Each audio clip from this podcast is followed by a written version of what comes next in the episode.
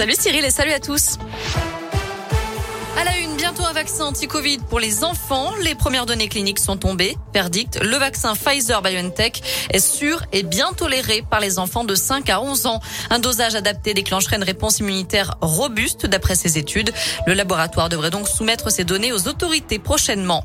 Il faudra encore vivre avec le pass sanitaire. Un projet de loi pour le prolonger sera présenté le 13 octobre d'après l'entourage du Premier ministre Jean Castex. Mais le gouvernement va quand même lâcher du lest. Un conseil de défense est prévu mercredi. Un pass sanitaire local pourrait être créé pour ajuster les contraintes en fonction de la situation dans chaque territoire. Elle pillait les comptes de sa propre grand-mère. Une jeune auvergnate de 24 ans a été condamnée pour avoir détourné à son profit près de 18 000 euros. Jugée en correctionnel, la prévenue remplissait elle-même les chèques que son aïeul lui donnait. Des faits qui ont débuté en février 2019 jusqu'à ce que la famille de la victime ne s'alerte. La prévenue a été condamnée lundi dernier pour abus frauduleux de la faiblesse d'une personne vulnérable à un an de prison avec sursis. Elle devra même rembourser la somme. Lui avait cogné la tête de sa compagne contre un lavabo. Un homme violent âgé de 30 ans a été jugé la semaine dernière à Bourg-en-Bresse pour des faits qui remontent à lundi dernier. Lors de son dépôt de plainte, la victime a décrit une dizaine de scènes de violence à son domicile. Déjà condamné pour des faits similaires sur sa précédente conjointe en 2019, le prévenu a écopé d'un an de prison ferme, possiblement aménageable sous la forme d'une détention à domicile sous surveillance électronique.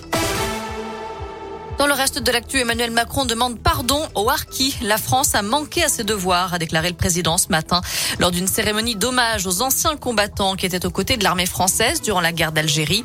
Le chef de l'État leur a promis une loi de réparation. Faut-il doubler les taxes sur l'alcool en Europe? C'est en tout cas ce que recommande l'Organisation mondiale de la santé.